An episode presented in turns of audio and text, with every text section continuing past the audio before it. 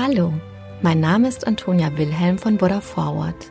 Ich begrüße dich sehr herzlich zum Podcast Die Gute Nachricht. In diesem Abendpodcast erzählen wir, welche Nachricht uns besonders bewegt und inspiriert hat. Die Geschichten sind für alle Menschen geeignet, die den Tag mit einer guten Nachricht ausklingen lassen wollen. Eine Gute-Nacht-Geschichte also für Jung und Alt. Mit Die Gute Nachricht setzen wir ein Gegengewicht. Mit großen und kleinen Geschichten über Glück, Gelingen und Entwicklungen, die Hoffnung machen und das Herz wärmen. Ein erster Impfstoff gegen das Epstein-Barr-Virus ist zurzeit in den U S A im klinischen Test. Das Vakzin soll gegen das Pfeiffersche Drüsenfieber, aber auch schwerwiegende Spätfolgen des Virus wie das Guillain-Barré-Syndrom, Krebs und Multiple Sklerose schützen. Der Impfstoff besteht aus einem Protein-Nanopartikel, das ein Oberflächenprotein des Virus trägt. Die klinische Studie der Phase eins soll zunächst Verträglichkeit und Sicherheit des Vakzins überprüfen. Rund fünfundneunzig Prozent der Menschen tragen das Epstein-Barr-Virus, kurz E B V, in sich, meist schon seit ihrer frühen Kindheit und völlig unbemerkt. Infiziert man sich jedoch erst als Jugendlicher oder Erwachsener, kann das Virus das Pfeiffersche Drüsenfieber auslösen. Zudem steht der zu den Herpesviren gehörende Erreger im Verdacht, Lymphdrüsenkrebs, das chronische Fatigue-Syndrom und verschiedene Autoimmunerkrankungen wie Multiple Sklerose und Lupus erythematosus zu verursachen.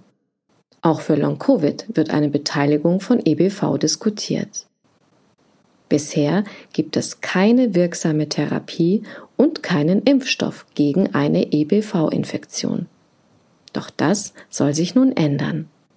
Ein Team um Jessica Durkee-Shock vom National Institute of Allergy and Infectious Diseases in den U S A hat einen Impfstoff gegen E B V entwickelt, der nun erstmals in einer klinischen Studie der Phase eins an menschlichen Probanden getestet wird. Es ist erst die zweite klinische Studie eines E B V-Vakzins in den letzten zwanzig Jahren, wie die Forschenden berichten. Ziel des Impfstoffs ist es zum einen, eine Infektion mit dem Epstein-Barr-Virus bei den Menschen zu verhindern, die noch keinen Kontakt mit dem Erreger hatten.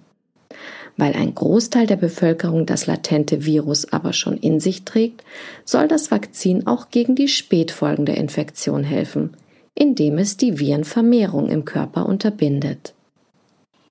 Ein Impfstoff, der die Infektion mit dem Epstein-Barr-Virus verhindern oder abschwächen kann, könnte die Häufigkeit des Pfeifferschen Drüsenfiebers verringern und möglicherweise auch das Auftreten von Krebserkrankungen und Autoimmunkrankheiten, sagt Anthony Fauci, Direktor des N I A I D. Der zentrale Bestandteil des E B V-Impfstoffs ist eines der Oberflächenproteine des Virus, das sogenannte E B V-Glykoprotein G P dreihundertfünfzig. Dieses mit Zuckeranlagerungen versehene Viruseiweiß bedeckt die Oberfläche des Erregers, wird aber auch von infizierten Zellen im menschlichen Körper freigesetzt. Studien zeigen, dass dieses virale Protein eines der Haupterkennungszeichen für neutralisierende Antikörper ist, die das menschliche Immunsystem bei einer Infektion bildet. Um das virale Protein zu stabilisieren und es als Impfstoff nutzen zu können, hat das Forschungsteam einen körpereigenen Proteinkomplex als Träger eingesetzt: Ferritin. Dieses aus rund zweihundert Aminosäuren bestehende scheibenförmige Protein dient im Körper als Eisenspeicher, indem es Eisen in seinem Zentrum einschließt. Im Impfstoff haben die Wissenschaftler den Ferritinkomplex so angepasst, dass er nun das Virenprotein G P dreihundertfünfzig an seiner Oberfläche präsentiert. Dritter Vakzinbestandteil ist ein Adjuvans, das die immunaktivierende Wirkung verstärken soll.